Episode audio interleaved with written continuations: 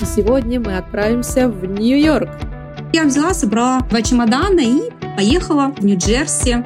Может, и мне подумать об Америке, о Нью-Йорке. Но если с нашими мозгами, да, вот в Америку и открыть там свой бизнес, мне кажется, у русского намного больше шансов. Все хотят кушать, конечно, и получать зарплату. Нашим саркастичным русским юмором тяжеловато бывает. Хотя ты имеешь право самовыражаться, почему нет? Друзья, сегодня мы будем много говорить про образование и его важную роль в нашей жизни. Поэтому я хочу рассказать вам про домашнюю онлайн-школу «Интернет-урок». Это крупнейшая онлайн-школа с опытом работы больше 6 лет, которая помогла более 17 тысячам детей учиться из дома по всему миру. Более того, школа выдает аттестат государственного образца. Если ваша семья выбрала дистанционное обучение, может быть вы много путешествуете, или ваши дети посвящают большую часть времени спорту, творчеству, то интернет-урок поможет им получить качественное образование онлайн. Ведь с домашней онлайн-школой интернет-урок можно учиться из любой точки планеты. Главное – наличие интернета и компьютера. Обучение проходит в любое удобное для вас время. Расписание занятий составляется с учетом вашего образа жизни, скорости изучения и личных привычек. И родителям не нужно быть учителями. Процесс обучения уже выстроен. Послушали видео небольшое, попробовали на тренажере, проверили себя на тесте и двигаемся дальше. В самом конце подытоживание, чему научились в процессе. Ссылка на сайт школы ждет вас в описании к этому эпизоду. При регистрации вы получаете бесплатный пробный доступ. Таким образом, перед покупкой вы можете протестировать функционал платформы. Удачи и успехов в обучении вам и вашим детям! Ола, амигос! Привет, друзья! С вами Ева Сытина, и это подкаст «Сказки иммигранта». И сегодня мы отправимся в Нью-Йорк. Да, я знаю, что вы очень долго ждали этого выпуска, всегда очень интересен этот город. И сегодня нам свою сказку расскажет Ольга Нечаева, первый ассистент камеры и блогер. Оля, добрый день. Всем привет из Нью-Йорка. Привет-привет. Мы с тобой практически земляки. Я знаю, что ты родом из Свердловской области, я из Челябинска. И вот мне кажется, что мы люди, не боящиеся трудностей, но душевные. Русский язык на Урале такой сильный, однако у тебя в шапке профиля в Инстаграме написано, что ты ведешь блог, чтобы не забыть русский язык. Реально есть такой риск, и почему ты этого боишься? На самом деле я переехала в Америку уже, получается, 11 лет назад. И, а, как говорится, на английском хорошо не научилась говорить, и русский начинаю забывать. Для меня очень важно сохранить язык, потому что я все-таки осталась в душе русской. Многие переезжают в Америку и думают, и вернее со временем они полностью адаптируются, начинают говорить только на английском, а, начинают следовать только американским традициям. Но вот у меня почему-то так не получилось.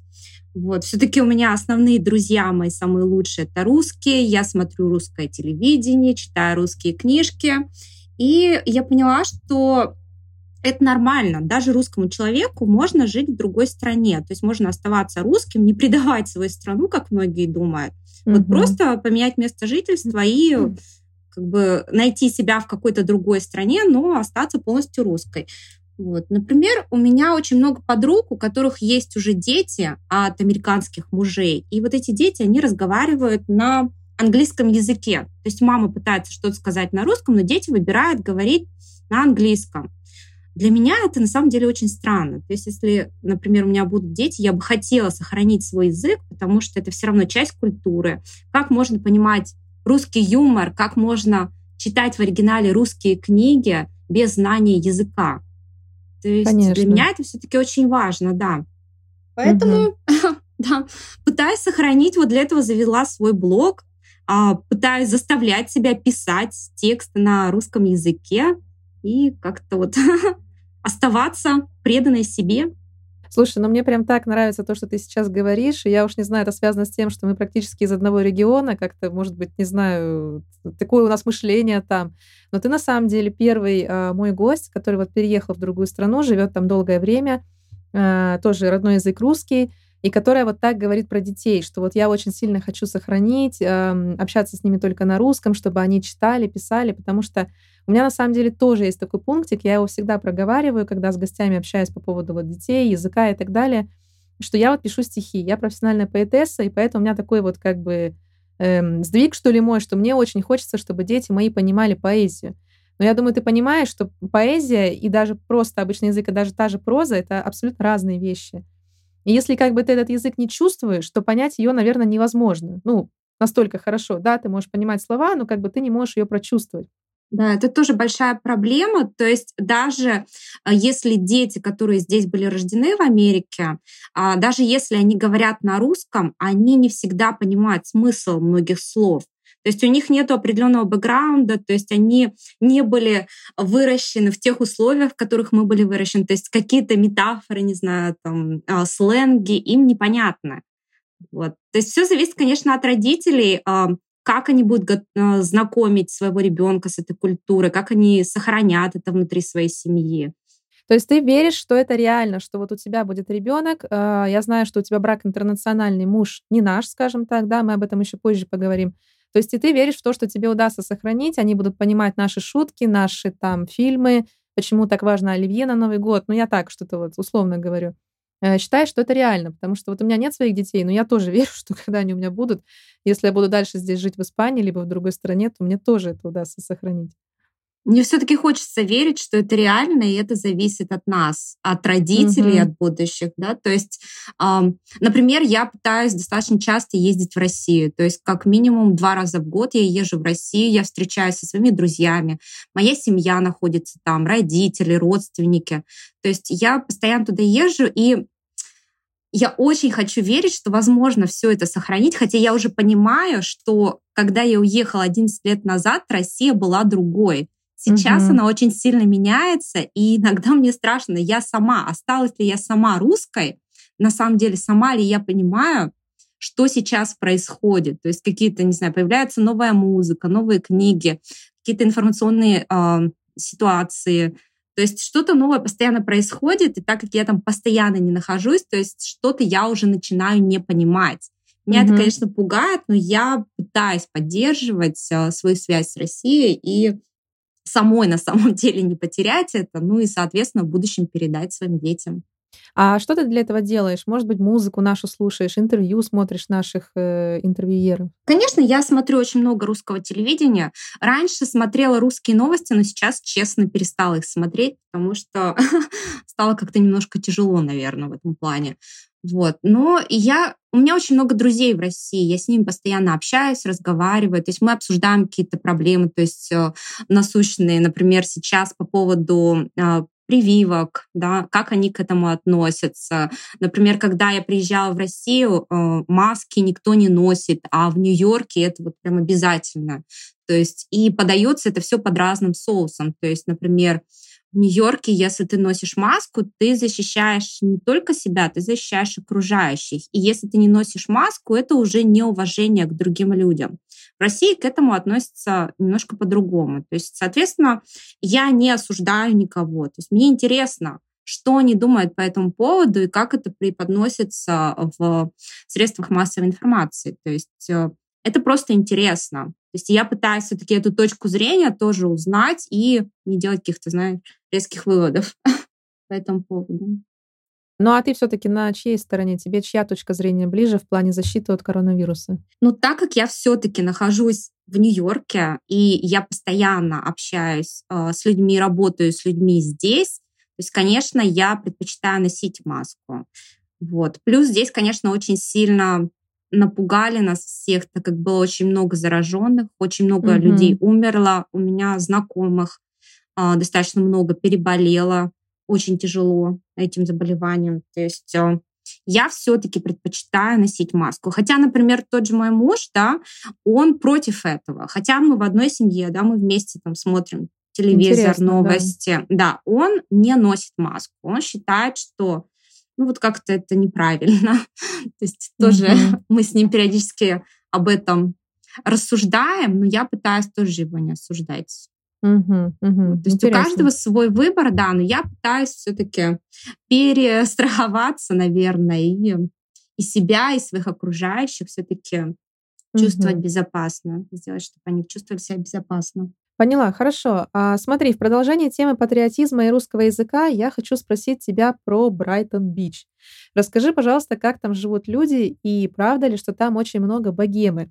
Активная культурная жизнь, и это такой некий островок нашей культуры. Дело в том, что я очень давно мечтала задать этот вопрос и узнать правду, как там живут люди, потому что я честно признаюсь, нигде об этом раньше не говорила, так что это сейчас эксклюзив такой. А, несмотря на то, что мне не так много лет, наверное, я большой фанат творчества Любови Успенской, Вилли Токарева, Михаила Шафутинского.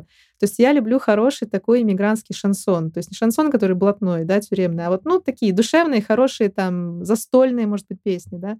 И мечта у меня такая есть. Побывать на Брайтон-Бич, послушать наших музыкантов там, самой выступить со своими стихами, потому что тоже даю поэтические концерты периодически. А вот насколько мои ожидания далеки от реальности? Но если честно, Брайтон-Бич — это такой город внутри города. То есть, когда угу. приезжаешь на Брайтон-Бич, понимаешь, что это не Нью-Йорк, это что-то еще. Но с другой стороны, это и не Россия. То есть, например, я знаю, что там э, реально людей, которые приехали из России, может быть процентов максимум 20. Все Ничего остальные... Себе. Да, то есть э, процентов 80 это люди, которые приехали э, в Америку очень давно, лет 30-40 назад, и они из стран бывшего Советского Союза, то есть э, Украина, Беларусь, получается, Киргизстан, mm-hmm. то есть э, все вот эти страны, то есть на самом деле они не стопроцентные русские, да, то есть они очень давно приехали, и все-таки менталитет, он остался еще с тех времен. За это время Россия очень сильно изменилась, и их представление, оно не соответствует тому, что сейчас есть.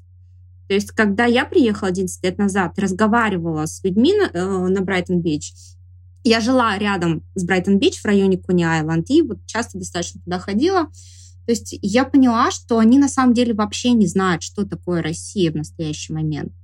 То есть сейчас она, наверное, опять изменилась, да, так как я uh-huh. давно переехала. Но вот э, представление очень много, очень многие переехали, потому что они от чего-то бежали. Да. Вот, по каким-то политическим, религиозным причинам. Ну, как и вот музыканты, например, известные, которых я назвала ранее, в принципе, у них у всех такая история. Да, то есть мне это было немножко непонятно, потому что в тот момент, когда я переехала, я ни от чего не бежала. То есть у меня, в принципе, все было достаточно хорошо. И вот я общалась с этими людьми и понимала, что все-таки мы очень разные в том плане, какие мы разные русские. То есть они уже вот с одним менталитетом, вот, а у меня уже совсем другой, то есть более на тот момент какой-то современный и адекватный, сейчас уже, наверное, нет. Вот. Ну и... Я думаю, да, слушай. Да, то есть, конечно, мне нравится этот район в том плане, что там всегда можно найти вкусную русскую еду. Я очень скучаю по русской еде, и э, американская еда, еда в моей семье, так как мой муж, он, получается, из Южной Америки, из Южной mm-hmm. Америки, то есть у него совсем другая еда в семье. То есть я очень скучаю по русской еде, обязательно еду на Брайтон-Бич, когда совсем тоска по родине замучила. Mm-hmm. Русские книжки там покупаю, там есть отличные магазины, где можно найти практически всю литературу, которая сейчас есть в России. Здорово. Вот. То есть, угу. да, но изначально по поводу богема, вообще изначально Брайтон-Бич это был такой бедный район, где иммигранты могли себе позволить какое-то жилье. А, само расположение, оно очень интересное. Там находится огромное, а, огромное надземное метро. То есть Брайтон-Бич находится под мостом метро, и там очень шумно. То есть постоянно проходят поезда, также очень грязно. И вот очень много лет назад, получается, не знаю, лет 40-50, да, это был район для бедных, где можно было позволить себе снять или купить какое-то недорогое жилье. Это уже со временем э, там начали открываться какие-то интересные рестораны, э, магазины, и уже он поменял свой статус. Но вот изначально это на самом деле не самый чистый, не самый красивый район. Единственное преимущество, наверное, то, что он находится около океана, около Атлантического океана этот район. И всегда можно выйти на пляж и вот насладиться прекрасным видом. А, там очень много а, различных театров, где выступают русские звезды. Но на самом деле, да, на самом деле а, в настоящий момент, вот которые звезды сейчас популярны, молодые, они предпочитают все-таки приезжать со своими концертами в центр Манхэттена. То есть сейчас много площадок в центре Манхэттена, где, где выступают русские артисты. И вот я буквально в январе пойду на концерт Монатика, например. То есть О, он украинский, здорово. да, я понимаю, да. Ну, то да, есть да, уже, да. а на Брайтон вот там как раз э, больше такие старые закалки звезды приезжают которых еще вот та иммиграция помнит. То есть uh-huh. даже Любовь Успенская, да, например, она, скорее всего, выступит на Брайтон-Бич, а не в центре Манхэттена. То есть вот такие моменты. Uh-huh. То есть там такой мир, а, как сказать, резервация а, людей из бывшего Советского Союза вот со старым отношением, восприятием России. Наверное, так. Поразительно. Смотри, тогда получается это правда. Вот то, что говорят про Брайтон-Бич, что там люди живут десятилетиями, и они как бы вот в пузыре в таком. То есть они реально не знают английского. Они, вот как ты сказала, они даже не знают, что происходит в их странах в настоящий момент. То есть получается у них там какая-то, грубо скажем, консервная банка, да, под которой вот они там спрятались под крышечку, и они там сидят, и у них там какой-то свой мир, они сами там варятся, и вот э, никуда больше не выходят, не переезжают, не интересуются. Получается так. На самом деле так оно и есть. Я надеюсь, что это все-таки изменится. Например, я сама, вот когда жила практически в этом районе, рядом с этим районом, я поняла, что я не практикую свой английский язык. Любой магазин, mm-hmm. В который я прихожу, все говорят на русском. А, например, какое-то время я работала в русском ресторане, и все официантки, они не говорили на английском языке. Я была единственный человек, который мог общаться с американцами. Вот. То есть, э, и я очень быстро оттуда убежала только потому, что я поняла, я не видела смысла приезда в Америку, если я нахожусь в этом районе и никак как бы не узнаю новую культуру, не учу новый язык, а вот остаюсь именно... У меня было ощущение, что я нахожусь в каком-то вот именно пузыре. Например, мы как-то брали интервью у прохожих на Брайтон-Бич и задавали такой вопрос, нужно ли знать вообще рус... А, английский язык, если живешь на Брайтоне. Вот многие говорят, что нет, особенно вот э, тетечки в возрасте. Они говорят, у нас все отлично, у нас есть работа, кто-то уже на пенсии, то есть у нас э, русские друзья, мы здесь все общаемся, то есть мне вот английский вообще не нужен. А, но была и такая группа людей, которые отвечали, что они все-таки без знания английского языка, вот это прям цитата, ты будешь работать слугой в, этом, в этой стране. И что имелось в виду? То есть э, ты будешь работать на каких-то обслуживающих профессиях, где тебе не нужно общаться, не нужно на самом деле говорить. Где, как бы, знаешь, мне сейчас такая метафора пришла в голову, где тебя как бы нет. Да. Да, то есть ты есть, но ты выполняешь свою функцию, но как человека, как личности тебя нет. Конечно, не важно, что ты скажешь. То есть э, твое какое-то высказывание, мнение, оно не имеет значения, так как ты все равно не можешь его правильно выразить. И, как бы, в принципе, для определенной работы оно тебе не нужно. То есть, например, э, ухаживать за какими-то например, за старыми людьми, да, то есть где тебе просто нужно иметь физическую какую-то силу и небольшие базовые знания по обслуживанию. То есть также э, тем же продавцом, например, в каком-то русском магазине. То есть какого-то развития без языка нет. И люди, которые приезжают на Брайтон-Бич, они понимают это в итоге. И у кого удается, они все-таки пытаются переехать в другие районы, где у них будет больше возможностей именно общаться и узнавать новую культуру. Я поняла, хорошо. И подводя итог вот этой вот подтеме, да, а, вот ты брала у них интервью, жила там близко. Вот на твой взгляд, все-таки те, кто там живут, они счастливы или нет? Ой, это очень сложный вопрос честно, большинство людей, на мой взгляд, они вот просто пытались как бы нас обмануть как интервьюеров, но также и себя обманывали. То есть они пытались себя убедить, что они все-таки счастливы.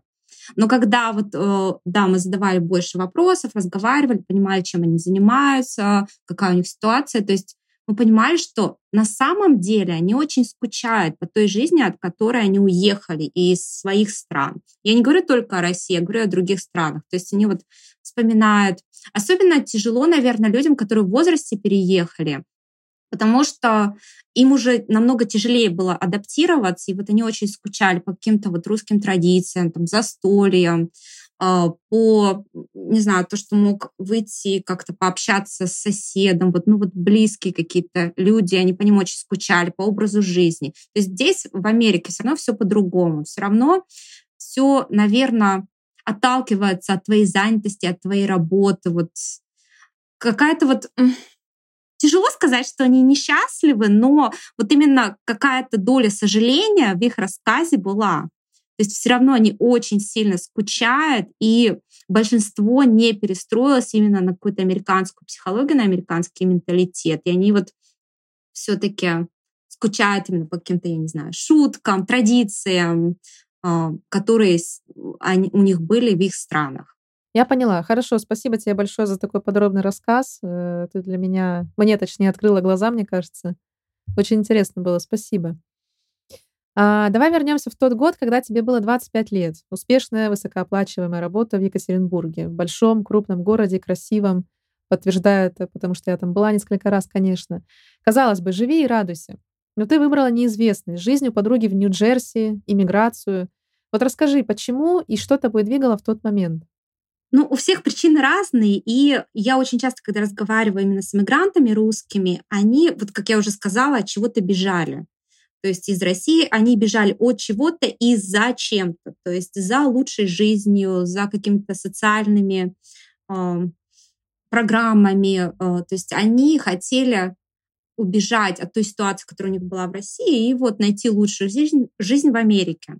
Для меня было немножко по-другому. То есть на самом деле у меня было все достаточно хорошо. То есть э, отличная работа, друзья, родственники поддерживали. То есть оставалось, не знаю, взять ипотеку, купить квартиру и выйти замуж. Но ну, да. проблем, проблем с мужчинами у меня не было. То есть это тоже одна из причин, по которой едут в Америку. Очень часто едут, чтобы найти не русского мужа. Забавно, угу. конечно. Вот.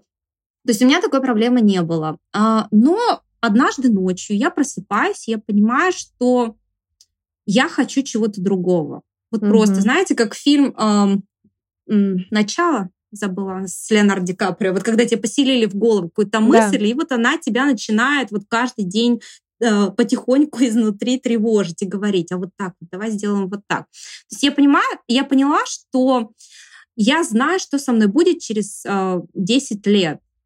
Я буду достаточно успешной, то есть я буду развиваться по карьерной лестнице, продвигаться, все будет хорошо, но мне как-то стало неинтересно. Я поняла, что на самом деле я хочу еще чего-то другого и попробовать себя в какой-то совсем другой жизни.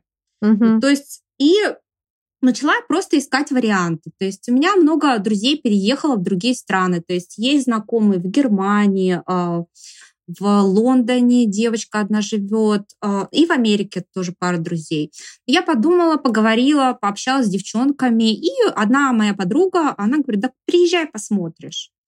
Вот, и я просто вот взяла и в 25 лет сказала, вот я еду в Америку, не знаю, что со мной будет, просто хочу чего-то другого, за новыми эмоциями, за новыми впечатлениями, за новой жизнью поехала.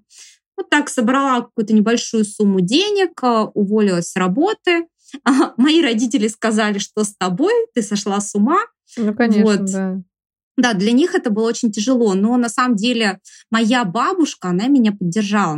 Я ей за это очень благодарна, сказала, пробуй, лучше попробовать и, как сказать, да, что не получится, чем вот а, просто об этом постоянно думать. Ну вот я взяла, собрала всю свою жизнь два чемодана и поехала в Америку, в Нью-Джерси за новой жизнью, за новыми впечатлениями. Потрясающе. То есть и не боялась, и не было какой-то тревожности, что я буду делать, на что жить, э, не смогу там как-то привыкнуть. Ну, какие-то страхи были, но на самом деле, чем раньше ты уезжаешь, тем меньше страх у тебя, на мой взгляд. Потому что сейчас, например, в моем возрасте, то есть мне 36 лет в настоящий момент, я бы, наверное, уже подумала. вот, и как-то было больше сомнений, а вот э, в 25 ну, меня ничего не держало.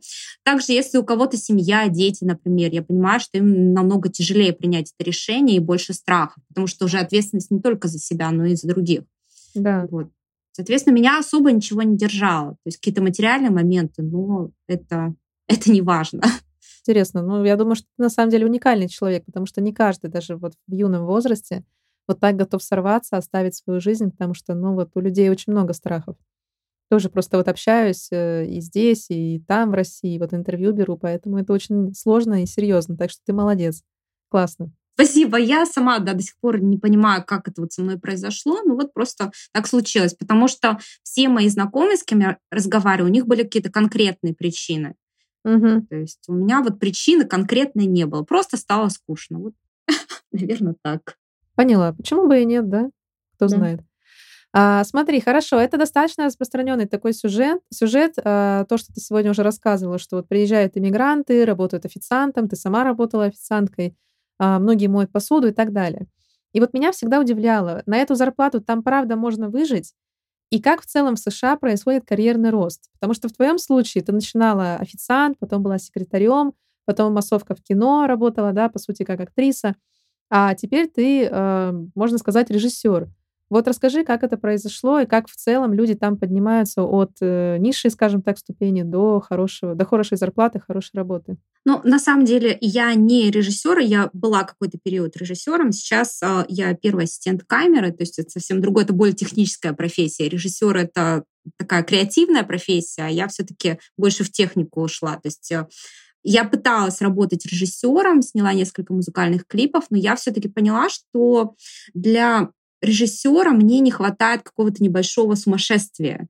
То есть э, я слишком практичный, рациональный человек, и я очень как бы смотрю так здраво на вещи, а вот режиссеру все-таки нужно быть немножко не от мира сего, на мой взгляд. Вот поэтому я себя адекватно оценила. Понимаю, о чем ты говоришь. Да, я себя адекватно оценила, поняла, что я намного лучше смогу себя проявить э, в другой профессии, то есть более технической профессии. Сейчас я собираю камеры, подготавливаю к съемкам и кручу фокус, то есть э, во время съемки.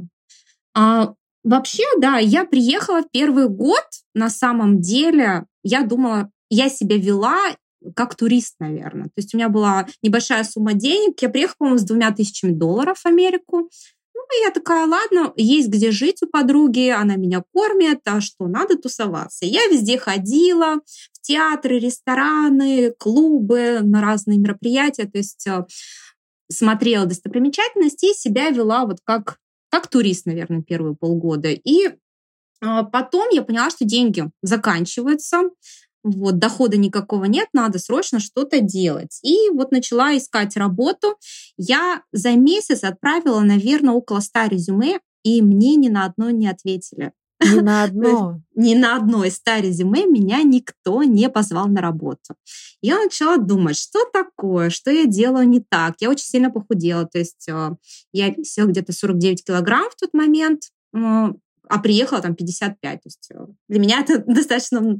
Да, то есть начала уже нервничать. Что такое? Вот. Потом я начала просто ходить по русскому району и заходить во все места, которые я только вижу, там а, рестораны, магазины, и предлагать себя как работника. То есть Моя ошибка была в том, что я составляла свое резюме, основываясь на каком-то своем русском опыте.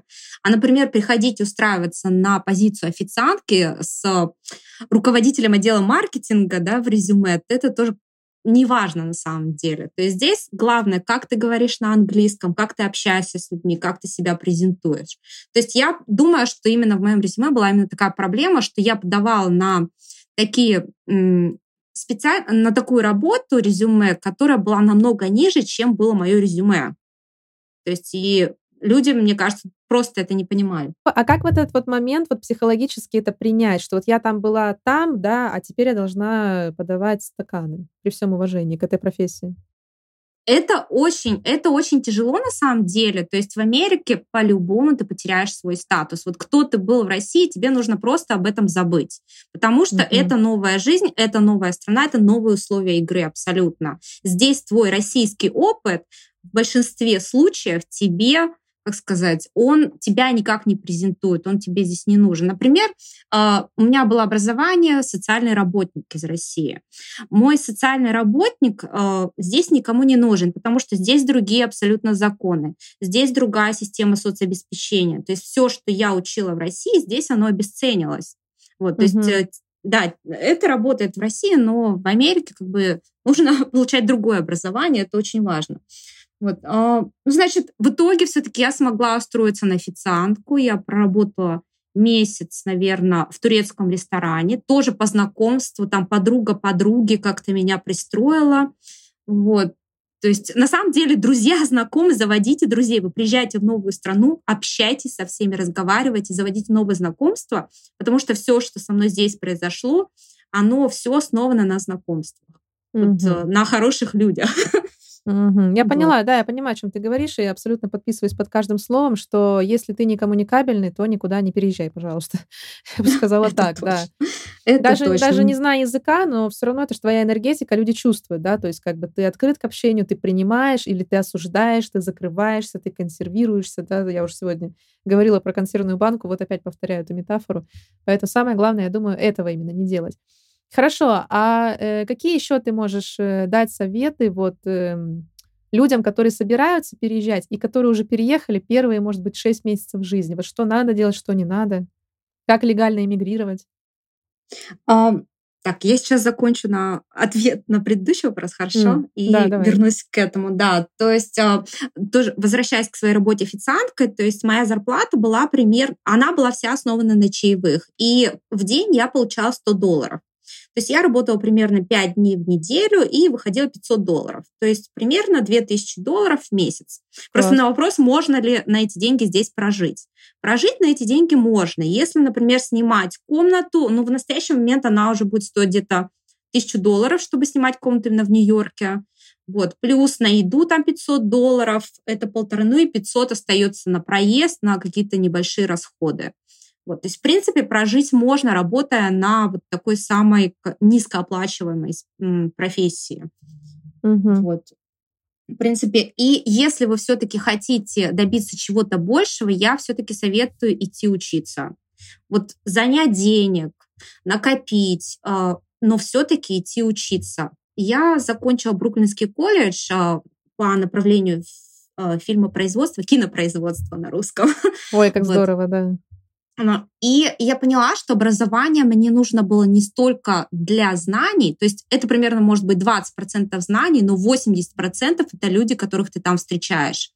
То есть в настоящий момент э, я работаю, потому что эти 80% знакомств э, в моем колледже, они сейчас мне звонят и предлагают какую-то работу. То есть ты понимаешь, а, что мы с ними вместе развивались. То есть у них какие-то проекты, они меня на них приглашают, у меня какой-то проект, я на них приглашаю, их приглашаю. Здесь именно колледж, он дал мне знакомства, которые потом помогли мне развиться в этой профессии и вырасти как-то. Угу. То есть я обязательно советую, обязательно идите на курсы, получайте какие-то сертификаты. Вы все равно встретите людей, которые в будущем вам пригодятся и помогут вам развиться в вашей карьере, профессии. Да, ну и я забыла, какой следующий вопрос был. А, вопрос был в том, что как можно легально мигрировать в США и что ты посоветуешь на этапе подготовки и первых шести месяцев жизни уже, когда человек переехал туда? Угу. А, ну, еще раз говорю, что у каждого свои причины переезда, и можно, например, просто переезжать как турист а, с определенным количеством денег а, и, например, взять курсы ESL, English как второй английский, а, как второй язык. English mm-hmm. as a second language, то есть английский как второй язык. И а, с получ... если вы пойдете на курсы, у вас сразу же поменяется статус. Вы уже из туриста превратитесь в студента. А студентам, вот как долго вы учитесь, вот столько вам можно и поддерживать здесь свой статус и оставаться. Многие переезжают сюда и сразу выходят замуж. То есть это, наверное, самый быстрый путь вообще смены статуса с туриста на гражданина, вернее, сначала на резидента, потом на гражданина. Такой вариант. Некоторые переезжают и просят политическое убежище. Это достаточно частая история, но проблема в том, что это занимает очень долго. И в течение всего периода рассмотрения вашего вот этого дела вы не можете выезжать из страны. У меня есть много знакомых, которые воспользовались именно э, запросом на политическое убежище, и они вот уже, наверное, около пяти лет находятся в стране и не могут выехать. Но Ничего здесь себе. ваш выбор. Да, здесь ваш выбор, то есть э, вы можете здесь легально работать, вам дают разрешение, вы можете претендовать на различные соцпакеты, но вот выезжать из страны не можете. Это такая грустная ситуация. Конечно, если э, вы работаете в какой-то интернациональной компании в России, то можно всегда найти представительство, офис этой компании в другой стране и попытаться оформить себе приглашение на работу. То есть просто подать на какую-то открытую должность э, резюме, и, возможно, вас возьмут. То есть это тоже такой вариант, которым часто пользуются те люди, которые переезжают. А, другой вариант, например, пере, приехать сюда как турист и вступить в американскую армию. О, это тоже, кстати. да, это очень быстрый способ получения американского гражданства. У мужа э, его родственники часто так делали, молодые, особенно родственники, пацаны, они приезжают и с туриста сразу подают документы на гражданина, так как они вступают, присоединяются к американской армии. А подожди, а какие обязательства у таких людей? Это же, наверное, не так все радужно, что просто вступил и дальше живешь обычной жизнью. Наверное, есть какие-то обязательства. Конечно, нужно определенно, то есть если ты идешь в армию, то, по-моему, там нужно два года. Не обязательно быть военнослужащим. Например, вы доктор, и вы хотите вот как-то быстро получить э, гражданство в Америке, вы приезжаете, говорите, я вот доктор, я хочу присоединиться к армии. И вы будете просто работать э, в каком-то городе Америки, куда вас направят, вам дадут квартиру, зарплату, вы просто будете работать э, на базе, получается, на военном комплексе, то есть вы будете находиться в стране, у вас будет все хорошо, ваши дети будут ходить в школу, в детские сады рядом, то есть это будет достаточно хороший район, потому что для своих военных американцы, они очень много чего делают. Вы можете Мгм. даже во время военной службы получить э, другое образование дополнительное за которое вам будет полностью оплачено со стороны армии. То есть э, этим очень часто пользуются. Если у вас силы э, есть, если вы молодой, то есть такой вариант тоже можно рассмотреть. Мгм. Вот. А, может быть, ты что-то посоветуешь, что не делать? Например, вот я не знаю, как обстоят дела с нелегалами. То есть, например, здесь, в Испании, остаться нелегалом — это не трагедия, тут никого не отлавливают, как бы живи, на что бы жить, твои проблемы. А как вот с этим в США? Может быть, этого вообще не стоит практиковать? Нелегалов очень много. И во время, когда был президентом Обама, он даже провел такую небольшую, как сказать, э, реформу прощения, когда все нелегалы могли обратиться, если они определенно, по-моему, больше пяти лет прожили в стране, то есть они могли обратиться в официальное, получается, иммиграционную службу официальную, признаться, что они были нелегалами вот в течение такого периода, и тогда им давали вид на жительство. Это было во время Обамы. Сейчас такого, конечно, Сразу нет. видно демократическая партия, да? Да-да-да, то есть тут зависит все от президента, от партии, кто у руля, то есть э, простят, не простят. Очень много мексиканцев так получили свое Мгм. э, резидентство, вид на жительство. Вот. То есть э, для меня быть нелегалом всегда было страшно. Я всегда очень боялась, если у меня истечет срок визы. Я приехала по туристической, ну и поэтому я всегда училась. То есть я пыталась поддерживать свой статус студента и официально оставаться в стране. Потому что если вы нелегал, очень много проблем. Если вас найдут, если у вас где-то спросят документы и увидят, что вас вы нелегально находитесь в стране, вас сразу же высылают, и у вас нет права еще раз вернуться. То есть для меня это был нет, никогда. То есть вас высылают, все. Для вас эта страна закрыта. Для меня Ух. это было очень страшно, да. Поэтому я всегда пыталась поддерживать свой статус. Я училась. То есть я брала курсы сначала английского, потом небольшие курсы по кинематографу, а потом уже пошла в колледж. То есть постоянно поддерживала свой статус. И вы тоже так можете делать. Через пять лет, если вы постоянно вот поддерживаете статус, через пять лет вы можете уже претендовать на постоянный вид на жительство. То есть если вы здесь вот в течение пяти лет легально находитесь, через пять лет подаете документы, вам дадут вид на жительство. У меня много корейских друзей так делают. Они обычно очень долго учатся, а потом, да, становятся резидентами страны. Если долго мучиться, что-нибудь получится, да? Ну А да, да. Если долго есть- учиться, то точно грин- до грин-карты так и дойдешь. Смотри, ну вот у нас э, в Испании, например, эм, легализоваться вот после там трех лет, например, здесь это называется по оседлости, там, ну как угодно, там три года студентам тоже тут есть. А потом надо какие-то основания. То есть либо это брак с местным, либо уже с резидентом Испании, либо это контракт на работу. А у вас как? Через пять лет просто я прихожу, и мне просто дают документы без всего? Или тоже нужен контракт на работу? Желательно, чтобы вы постоянно работали и подавали налоги в этой стране. То есть Мгм. даже если вы, получается, не резидент, вы все равно должны, если вы будете подавать налоги, то есть это ваше желание, но если вы это будете делать, и они увидят, что вы в течение определенного периода платили деньги в казну, как говорится. В Америке Мгм. вообще все завязано на деньгах и на каких-то материальных подтверждениях. То есть вы, у вас должен быть обязательно адрес, где вы находитесь, вы должны платить счета на, по этому адресу, счет за свет, счет за газ, за интернет. То есть вы приносите эти все бумажки, плюс вы платили налоги, вы постоянно работали. Они видят, что вы достаточно хороший э, потенциальный гражданин, резидент, да, то есть если вы это все подтверждаете, что вы ничего плохого не делали, вы работали, чего-то добивались, все платили, то есть, э, да, вы, вам, то есть вам не нужно какое-то при, приглашение на работу, у вас просто должна быть работа. То есть, и а, а, как они узнают, что у вас есть работа, вы платите налоги, а в налогах уже видно, где вы работаете, чем вы занимаетесь, угу. сколько вы получаете. То есть, примерно угу. смысл такой. Угу. Поняла, хорошо. А меня как актрису очень интересует твоя нынешняя работа. Мы уже сегодня ее упомянули. Интересно, как ты к ней пришла? Ну вот ты сказала, ты пошла учиться. Вот расскажи про свое образование, пожалуйста, немножко более подробно и каково это работать в великой ужасной киноиндустрии США. На самом деле, после работы на одном русском проекте я поняла, что в Америке очень классно работать в этой сфере и намного лучше все организовано и понятно и доступно для людей. Я попала в киноиндустрию совсем случайно. А, однажды я записала небольшое видео и отправила на кастинг, который проходил на какой-то очень низкобюджетный а, страшный фильм в другом штате. Угу. И мне перезвонили и сказали, мы вас вот на эту роль не возьмем, но мы можем вас пригласить на вот очень маленькую эпизодическую роль, вот, э, но как бы как другой, получается, персонаж. Я угу. с удовольствием согласилась, пошла на съемки, вернее, поехала. Это, находил, э, это проходило в Вермонте очень далеко, мы долго ехали, там часов 7, наверное. Вот. И я попробовала себя без какого-то опыта, просто случайно да, попала, попробовала себя как актрису.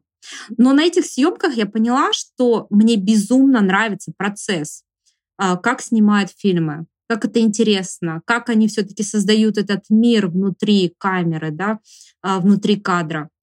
Мне это стало очень интересно, и я поставила себе цель, что я хочу работать в этой сфере, но не как актриса. Но единственный путь, э, самый легкий для меня вообще узнать, увидеть, как э, это происходит, э, начать работать в массовке.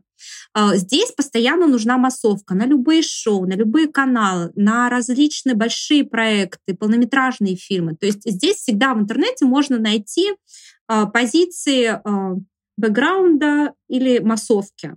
И за это причем еще платят. То есть платили в тот момент, это где-то лет 10 назад, около 100 долларов за 12 часов работы для массовки.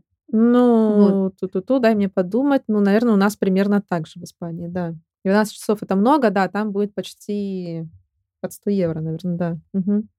Ну, то есть примерно да, то есть на каких-то проектах, если это, например, небольшое шоу снимает, и тебе нужно находиться там часа 4, то заплатят, может, 75 долларов. Если это 12-часовой рабочий день и большой проект, полнометражный фильм, то там могут 150 заплатить. Я начала ходить на все эти проекты просто, чтобы увидеть, как это все вообще происходит. Мне было неинтересно а, себя реализовывать как актрису. Мне было интересно смотреть, как это делается, кто работает, а вот почему? Почему ты не хотела быть актрисой? Ну вот как-то, как только на меня наставляют камеру, я сразу начинаю глупо улыбаться и чувствую себя очень некомфортно. Я думаю, из-за этого.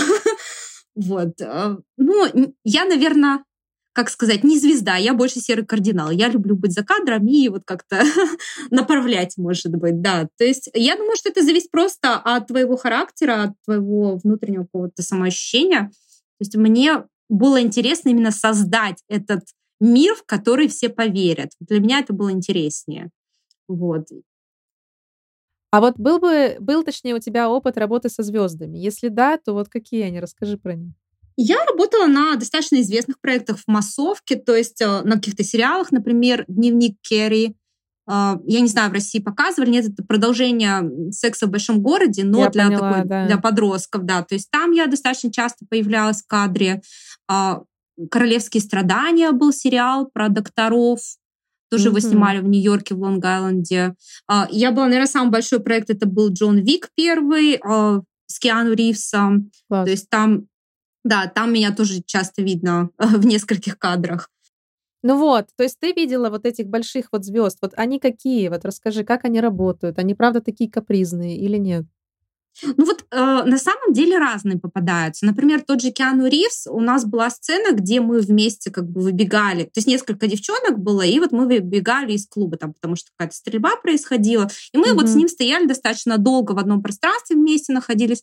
Абсолютно адекватный человек, то есть поболтал, пошутил, мы там абсолютно никакого пафоса, ничего такого не было. Очень профессиональный человек, то есть э, никаких особых репетиций. Он был уже ко всему готов, он знал все свои слова, все свои действия и очень хорошо относился к обычным маленьким актерам и каким-то людям, которые просто приносят кофе, то есть абсолютно адекватный человек. Была другая ситуация. Например, актриса Розарио Доусон. Я не знаю, если знаком, нет. Вот да, «Город грехов», да, «Город грехов» она снималась. А, поняла, да-да-да. Угу. Вот, то есть э, с ней, э, с ней я уже работала как ассистент камеры, и вот с ней было намного тяжелее. Например, ей нужна, нужна была определенная комната с определенным светом. То есть у нее уже был какой-то э, райдер, и если что-то было не так, она это очень громко высказывала при всех и как-то ставила в неловкую ситуацию продюсеров э, и была такая атмосфера, она создавала вот именно какую-то негативную атмосферу на самой съемке. Все просто ходили, молчали, боялись дышать, что-то сказать mm-hmm. лишнее. Mm-hmm. Вот, с ним было много тяжелее. То есть, на самом деле, люди разные, но в большинстве случаев, э, например, я какое-то время работала, снимала различные студенческие проекты, и я и встретила очень много достаточно известных людей на студенческих проектах. То есть для меня это был небольшой шок. Как вот Ничего большая себе. звезда, да, какая-нибудь, например, актеры из американской истории ужасов или а, Ходячие мертвецы сериал был тоже популярный. Угу. То есть несколько актеров оттуда я встретила на студенческих съемках. И для меня было непонятно, как они вообще туда попали. Оказывается, что они это достаточно часто делают для души, для своего развития, для общения с, новым, с новыми талантами они читают сценарий, если они считают, что это достаточно талантливый сценарий, то они с удовольствием могут согласиться даже за бесплатно поработать на каком-то студенческом проекте. Вот я не могу такого представить в России вообще. Этим занимаются, нет у нас люди. Может, по знакомству по какому-то. Ну но да, скорее. Вот именно из-за любви к искусству не знаю. Здесь это очень часто встречается. Нету какого-то вот такого иго, и что я могу только работать на больших голливудских проектах. Нет. То есть, если мне понравился сценарий, я могу поработать со студентами. Удивительно. А смотри, а как в США пробиться вот в эту актерскую плеяду звезд? Насколько я знаю, у них там есть свои рейтинги, условно там, например, Анджелина Джоли относится к категории А, да, то есть это считается самые высокооплачиваемые звездные актеры, наверное, дальше там идет B, C и так далее. Вот смотри, есть какой-то вот уже на твой взгляд, ты человек за кадром и непосредственно снималась, была, скажем так, актрисой, пусть даже и в массовке, да? Почему нет? Вот все-таки есть какой-то рецепт, как там пробиться? От чего это зависит? Ну, в первую очередь, все зависит только от тебя, на мой взгляд. То есть э, нужно обязательно ходить на кастинги. Неважно, какие кастинги, если... И здесь это как-то более все организовано и доступно. То есть есть определенные сайты, на которые могут разместить роль, позицию, как и большая компания, так и какая-то маленькая, небольшая студия, например, которая снимает очень маленький проект. То есть они на одном сайте, есть и огромные роли для голливудских фильмов, и есть и роли для студенческих фильмов, например например. И вот э, просто заходишь и смотришь. То есть это все доступно. Ты можешь посмотреть вообще, что на рынке, кого сейчас ищут, что снимает. Вот. Плюс э, здесь э, я думаю, что надо просто ходить вот на разные кастинги, не стесняться, не бояться. Больше время, больше всего времени актеры тратят на хождение по кастингам, не на съемке, не на съемке, да. То есть это вот, и ожидать, что когда-то все-таки ты получишь ту заветную роль. Ну и плюс, конечно, нарабатывать свой, как он называется, рил, то есть это вот... Сейчас я тебе скажу, видеобук. Да, то есть нарезку твоих лучших работ. Да, то есть нарабатывать, просто создавать и э, также работать над фотографиями. То есть всегда ты выглядишь профессионально, когда ты пришел на какие-то пробы, если у тебя есть там профессиональная распечатка твоего портрета. Э, то есть есть э, на другой стороне описание всех твоих параметров. То есть, например, э, кто-то может быть американские актеры, они точно не стесняются говорить свой рост, возраст, свои там размеры, потому что это идет уже на твое резюме. Это обязательная часть твоего резюме. То есть не стесняться, пробовать, даже если что-то не получалось, все равно ходите, продолжайте это делать. Ну и, конечно, а, я думаю, что даже с массовки, например, с той же самой можно начинать. Массовку очень, очень легко попасть. То есть э, ее постоянно ищут, ее постоянно не хватает.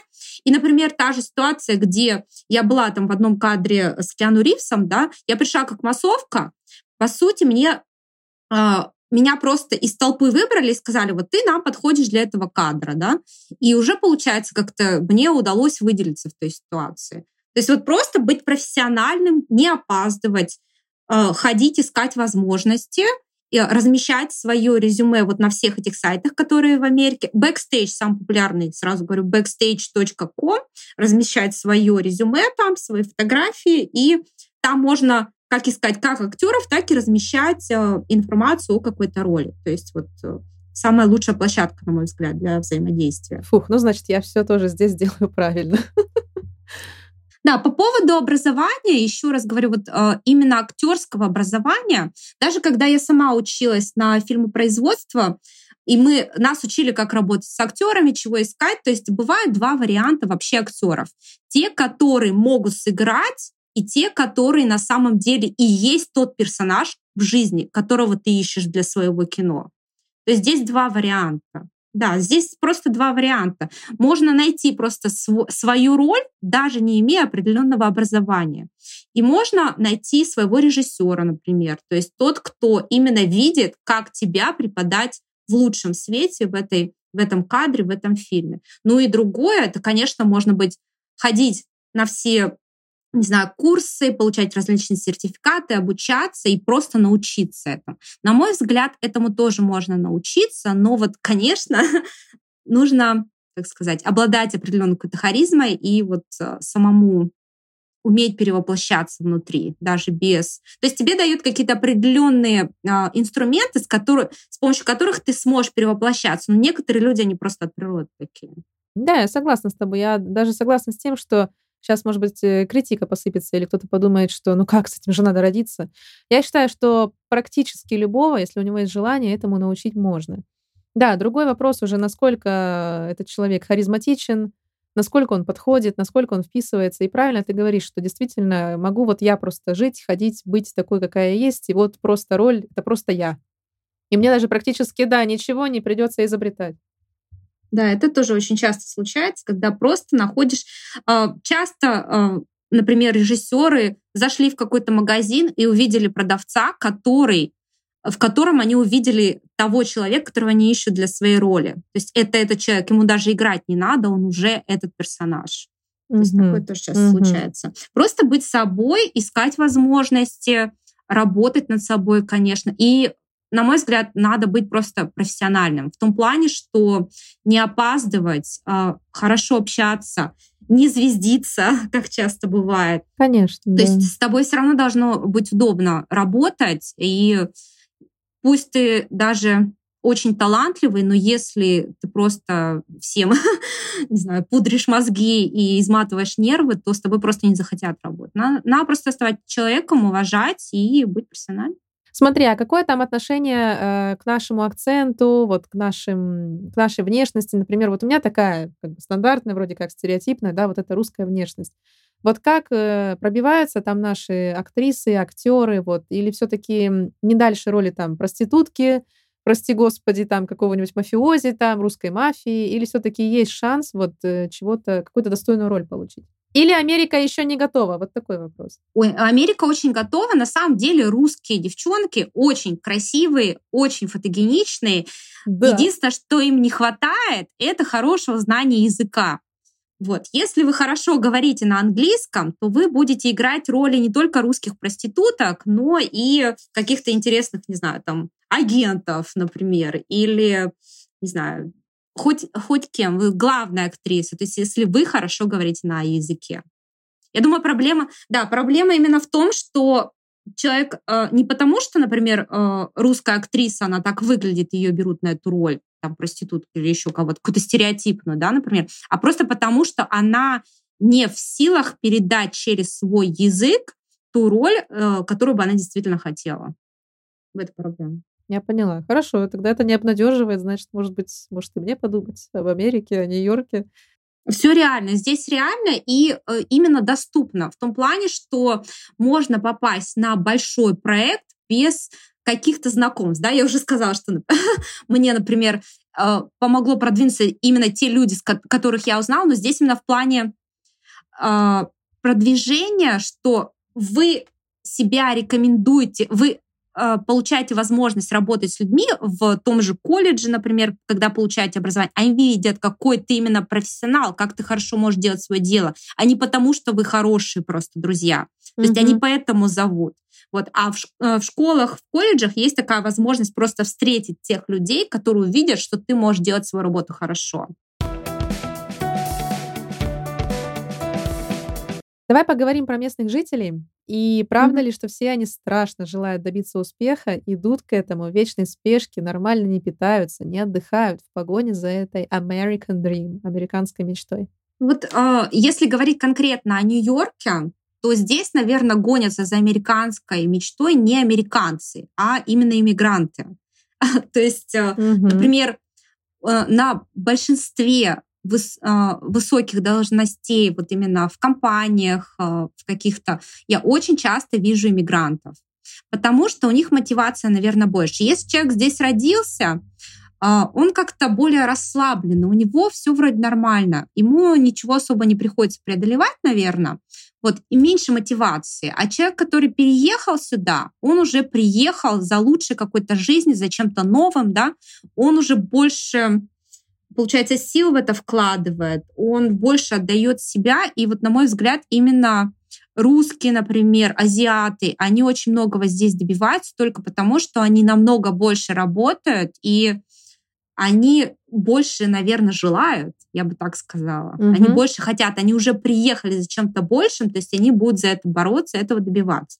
Всегда говорю, что русскому человеку очень тяжело изначально найти работу, но если все-таки его взяли, то он очень быстро продвигается по карьерной лестнице. Только mm-hmm. из-за того, как мы работаем, как мы отдаем себя. То есть американец, например, он приходит на работу там с 8 до 5, до 6, он не будет перерабатывать. То есть у него определенный график, он распределит свою работу на, на эти часы, то есть будет потихоньку делать в течение дня, как только прозвенит 5 часов, он ушел никто засиживаться не будет. Если это русский человек, то он уже будет, возможно, изначально, как сказать, ему нужно какое-то вдохновение, да, но если вот он поймал ту музу какую-то, то он уже будет работать и просто до изнеможения. То есть э, русский человек, он будет днями, ночами, пока не закончит вот свой какой-то проект, например, какую-то свою определенную не знаю, что-то он напишет, э, доклад, еще что-то. Угу. То есть русский человек, он себя полностью отдаст, он будет работать днями, ночами, и это здесь видят и ценят.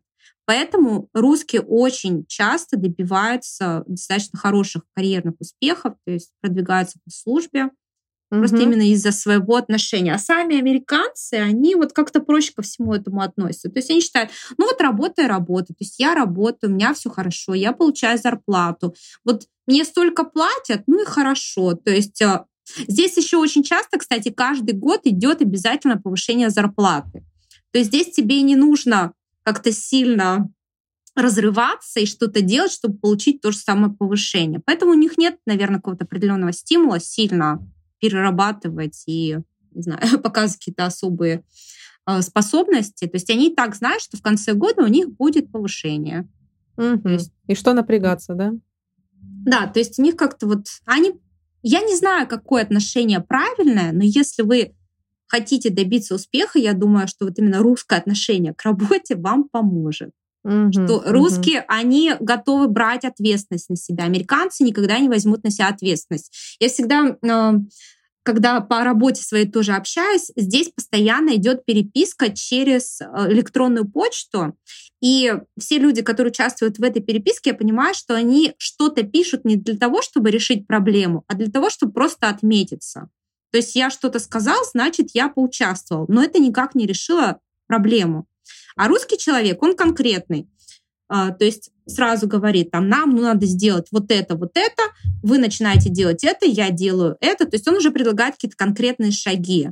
То есть угу. если русский человек что-то пишет, то это уже что-то, а, что можно использовать и применить, что будет полезно. А вот для американца это больше для того, что я вроде тоже как работаю, я вот что-то сказал, но ничего не решилась.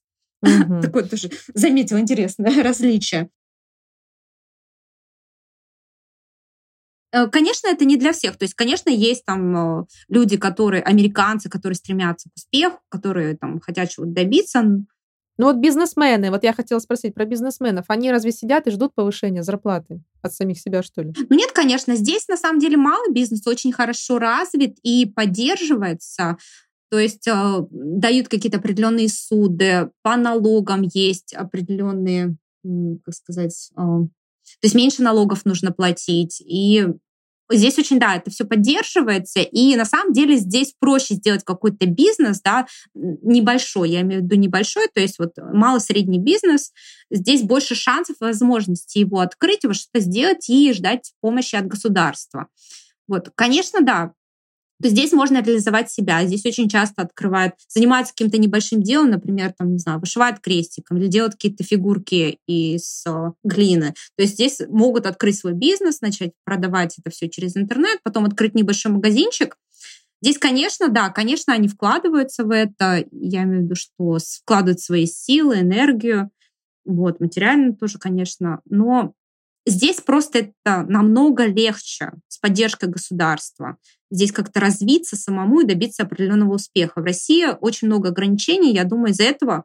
Но если с нашими мозгами, да, вот э, в Америку и открыть там свой бизнес, мне кажется, у русского э, намного больше шансов. Интересная очень мысль. Хорошо. Вот, ребят, вам тоже немножко вдохновения и мотивации для размышления. Хорошо, мой следующий вопрос такой. Это правда, что в США каждый обязан иметь частную страховку, и что с ней не так? Потому что я слышала, что на систему здравоохранения Obamacare, да, это система, которую ввел э, президент, собственно, э, Барак Обама, многие жалуются. Если мы говорим о медицинской страховке, то она в Америке обязательная. То есть ты обязательно, у тебя должна она обязательно быть. И если ее нет, то в конце года при подаче налогов могут штрафовать за отсутствие страховки. Но почему, если есть государственная медицина, на основании чего? Государственная медицина тоже зависит от э, твоего дохода. Например, mm. твоя страховка, да, она высчитывается от твоего возраста и от твоего дохода. Если у тебя доход меньше определенного уровня, то тебе дают социальную страховку государственную. Вот та же самая Obamacare. То есть я никогда не пользовалась только из-за того, что по доходу своему я не подхожу к этой программе. Это такая социальная программа, чтобы человек мог э, нормально лечиться, если у него очень мало денег. Ага, то есть это не частное страхование. Я думала, что это частное Obamacare. Поняла. Нет, нет, нет. Это, это именно социальная такая страховка помочь малоимущим людям. Вот, например, у моего мужа мама этим очень активно пользовалась. Но он тоже там как-то это все мутило, на самом деле, не, на, не здесь будет сказано. Но вот, да, э, некоторые тоже пытаются обмануть систему. Вот, то есть подшаманила там что-то. Да, то есть это все зависит от твоего дохода. Видимо, доход был подан меньше, чем он был на самом деле, и из-за этого дали вот именно медицинскую страховку Obamacare. Вот. Но на самом деле, на мой взгляд, она не сильно отличается от той страховки, которую мы покупаем. То есть у нас получается частная страховка, и на семью из двух человек мы платим 1600 долларов в месяц за страховку медицинскую. Вот. Она высчитывается, сумма платежа высчитывается из э, того, сколько тебе лет. Чем больше лет, тем больше денег нужно платить, потому что больше возможности того, что ты заболеешь, что у тебя что-то заболеет, что-то случится, да и от твоего дохода. То есть там какие-то коэффициенты я уже э, как бы подробно там не знаю. Mm-hmm. Вот. И то есть у нас получается 1600 на двух человек в месяц. Но на самом деле ни одна страховка не покрывает стопроцентно а, твое лечение. То есть самая лучшая страховка покрывает по-моему, 85% лечения. И то есть все равно человеку нужно платить какую-то сумму. И если ты попадаешь а, в больницу, ты никогда не знаешь, сколько тебе придется платить. То есть для меня эти на самом деле договоры между страховыми компаниями и медицинскими организациями очень непонятны. Каждый случай рассматривается индивидуально. То есть тебе никогда не скажут, сколько ты будешь платить за свое лечение. То есть они уже через там месяц могут прислать тебе письмо со счетом. И вот тебе нужно заплатить столько-то. Суммы огромные на самом деле. Но тоже здесь они как-то смотрят на твой доход, и, на мой взгляд, они определяют сумму, которую тебе нужно заплатить, вот эти 15%, от того, сколько ты зарабатываешь. Угу. Вот. Очень дорого, выходит безумно дорого. Я попадала а, в комнаты emergency room, это у нас, а, получается, скорая помощь. Скорую да. помощь я попадала несколько раз. И счета, конечно, безумные. Давай пример какой-то. Может, какая-то ситуация, сколько стоит? Да, то есть однажды я попала, у меня просто заболела голова, Э, и я думала, вызову скорую помощь, но потом по страшным рассказам своих знакомых друзей вызов скорой помощи стоит просто тысяча долларов. То есть тебе нужно Сколько? будет сразу заплатить тысяча долларов, чтобы к тебе приехало... Сразу тысячу долларов. Ну да, то есть э, не сразу ты им отдаешь, а тебе через месяц присылают счет на эту тысячу долларов вызов скорой помощи, чтобы машина приехала, тебя забрала. То есть проще вызвать Uber на самом деле. Вот, и доехать самой до э, скорой помощи. Приехала в скорую помощь. Я продала в очереди 4 часа со своей головной болью. То есть, э, ну, на самом деле все было там достаточно серьезно. То есть у меня никогда не было такого вида головной боли, поэтому я туда и поехала. Вот, 4 часа у меня я заполняла документы, обязательно свою информацию, где ты живешь, потом а, где ты работаешь, номера телефонов, контакт, если ты недоступен, с кем еще связаться, всю информацию по своей страховке. То есть обязательно заполнить. Ты там лежишь э, плохо себя чувствуешь, вернее, сидишь в очереди, плохо себя чувствуешь, но тебе нужно это все заполнить. Всем плевать, что с тобой происходит. Главное, чтобы у тебя была страховка, чтобы кто-то это оплатил. Ты подписываешь документы, что я обязуюсь все оплатить, если моя страховая компания это не покроет. Вот это главное. 4 часа. А после этого а, очень много людей, которые работают в самой скорой помощи. То есть один человек приносит тебе документы, другой человек у тебя меряет температуру, третий человек а, получается, приносит тебе поесть, там какой-то небольшой обед, например, банан и сэндвич. Вот. Четвертый человек приносит тебе одежду переодеться, дают тебе пижаму там. То есть у них очень много людей э, занимаются маленьким, как сказать, маленькой частью работы. В России это бы сделали, ну, два человека максимум. Угу. Вот. А здесь как бы откуда, я просто пытаюсь еще понять, откуда такие огромные счета. То есть если тебя обслужило, там, не знаю, человек 7 за твой приезд в скорую помощь. То есть этому человеку каждому нужно заплатить. То есть... Все хотят кушать, конечно, и получать зарплату. Да, то есть и самое интересное, что своего лечащего врача я даже не увидела. Я в конце получила бумажку, где написан предположительный диагноз, и человек, который был там написан, он ко мне даже не подошел. Ко мне подходили различные медсестры, которые одна капельницу ставила, другая там а, на каталке они меня отправляли на рентген там. То есть очень много подходило медсестер, но врач ко мне даже не подошел. То есть это очень, да, странная ситуация. У меня очень плохой опыт вот со всем этим делом был. И, значит, потом я уже все устала, говорю, я поеду домой. Я поняла, что мне как бы здесь ловить нечего, я ничего не понимаю, просто время свое трачу, я пойду лучше домой. Вот, и через месяц мне пришел счет. Счет был где-то тысяч на 5, дол, 5 э, тысяч долларов, из Господи. которого, да, из которого а, моя, значит, страховая компания, они где-то 3 с чем-то тысячи заплатили, и мне пришлось платить там тысячу с небольшим из самой. То есть цены безумные, поэтому я очень не люблю всю эту систему, я ее не понимаю и думаю, что очень мало кто понимает, потому что именно вычет вот этого счета окончательного, он зависит от очень многих факторов. И ты никогда не знаешь, как бы, что будет в письме счастья, да, сколько тебе придется платить. Ой. Вот, система очень такая интересная, да, если, если Э, я всегда говорю, что в Америке хорошо быть либо очень бедным, либо очень богатым. Если ты очень бедный, ты можешь получить это Obama Care, которое социально именно медицинское страхование, помощь для малоимущим. Тебе э, выдают еду, ты можешь ходить бесплатно за едой, тебе платят пособие по безработице, вот, а, если ты очень богатый, у тебя забирают очень много налогов, но у тебя все равно остается достаточно много денег, чтобы еще как-то жить. И вот. А средний класс в Америке, ну вот реально приходится очень много платить различных налогов, страховок, потом uh, Social Security, это вот uh, на пенсионный фонд получается, очень много платишь и остается не так много денег. Вот средний класс в Америке, на мой взгляд, очень сильно обделен, им тяжело.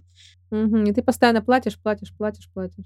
Да, да, обидно. То есть, например, если я получу там в неделю просто, например, свою работу за один день, например, я получу 800 долларов, из этих 800 на руки мне будет где-то долларов 600 даже меньше, mm-hmm. там 500 с небольшим. Все остальное уйдет на различные налоги. Сюда не входит медицинское страхование. Медицинское страхование еще идет отдельно, которое ты сам потом платишь.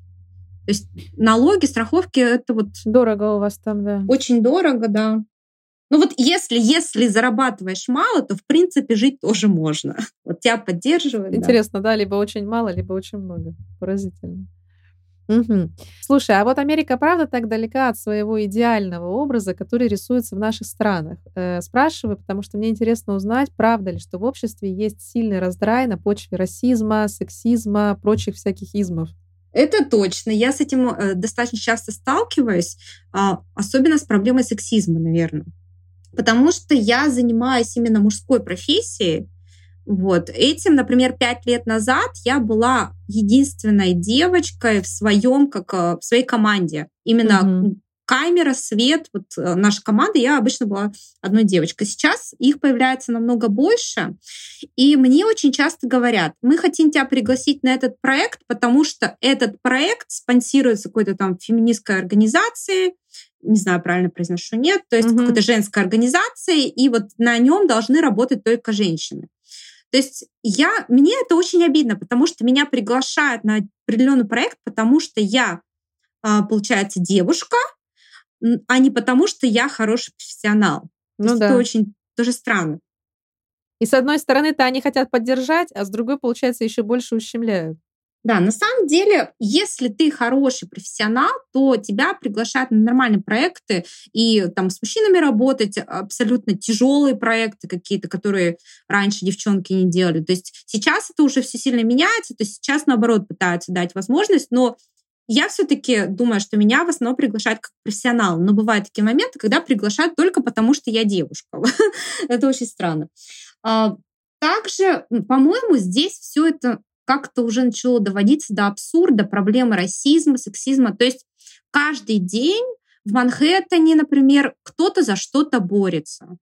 Вот постоянно какие-то митинги. То есть то тех ущемляют, то других ущемляют. То есть э, и у всех есть возможность, то есть тоже связано со свободой, да, там э, вот этих проведения митингов всего в стране, то есть каждый может высказать свою позицию, на самом деле это уже начинает очень сильно напрягать. Но давайте просто все расслабимся, все все понимают, все как бы нормально. Давайте относиться друг к другу как люди. Вот. Э, например, такая ситуация по поводу цвета кожи. Сейчас очень много программ поддержки, которые помогают именно, например, цветным э, людям я не знаю, там это может быть и афроамериканцы, это могут быть мексиканцы, то есть испаноговорящие различные, то есть именно э, другого цвета кожи, не белый, да, их везде поддерживают. Очень куча, очень много разных программ. Иногда становится обидно, потому что для, например, для меня, как вот, например, белокожей девушки, вообще никаких программ поддержки нет. То есть э, это иногда становится обидно. То есть в том же моем колледже, например, э, я пыталась найти какое-то пособие, э, которое поможет мне платить э, обучение, оплатить обучение. То есть я думала, напишу какое-нибудь сочинение, либо подам какую-нибудь заявку на какой-нибудь конкурс и попытаюсь его выиграть. У меня даже возможности подать эти заявки не было, потому что туда принимали либо нетрадиционной ориентации людей, либо с какой-то другой религией. То есть очень много, кстати, для евреев программ поддержки. Вот. Потом для афроамериканцев, то есть у них там тоже можно, им предлагали как бы оплатить там часть обучения только потому, что они другого цвета кожи. Не потому, что кто-то умнее, не потому, что кто-то там, не знаю, а, правильно ответил на какие-то вопросы, связанные с этой специальностью. Нет, только потому, что человек другого цвета. То есть и мне пришлось а, платить за свое обучение полностью самой, потому что я просто не нашла никакого никакой поддержки со стороны государства или частных организаций, которые направлены именно на вот белых, не знаю, русских приезжих девушек. Вот, ну, ничего не было. Мне было обидно. Да просто для иностранцев, да? Какая разница, какой цвет кожи? Просто поддержать тех, кто не местный. Для иностранцев есть, то есть есть э, для иностранцев, я говорю, вот, например, там э, из Мексики очень, из Южной Америки, то есть тоже иностранцы. Есть и, как сказать, белые, белые иностранцы, но из других стран. Здесь Россия, кстати, нет, не имеет отношения. Вернее, э, к России э, они как-то не очень, видимо, хорошо относятся, что, не знаю. Удивительно, почему же так? Ну да. Давайте дружить, а сколько да, можно. Это, это правда. То есть э, пытаются как-то всех поддержать, ничего лишнего не сказать. То есть вот э, говорят, что Америка здесь свобода слова, на самом деле это не так. То есть всегда приходится м, думать, как бы не обидеть другого человека, как бы не сказануть чего-то лишнего, но на самом деле я понимаю, что во многих ситуациях я просто не говорю то, что я реально думаю. Я не хочу никого обидеть, ничего. То есть, э, например, та же ситуация с трансгендерами, с, э, с другой ориентацией. У меня есть несколько друзей, с которыми я познакомилась, когда они были мальчиками, да. Они вот, э, я с ними работала, мы какой-то определенный путь вместе прошли, там, не знаю, начиная от того, что отдыхали вместе, э, заканчивая, что работали вместе, что-то делали. Я их знаю как мальчиков. Вот. И мне один раз приходит письмо или сообщение, что теперь я девочка, называй меня она, или еще очень часто в Америке говорят они. То есть, если это не мальчик, не девочка, называй меня они, да. То есть, и вот я сейчас не Джон, а Дженнифер, например.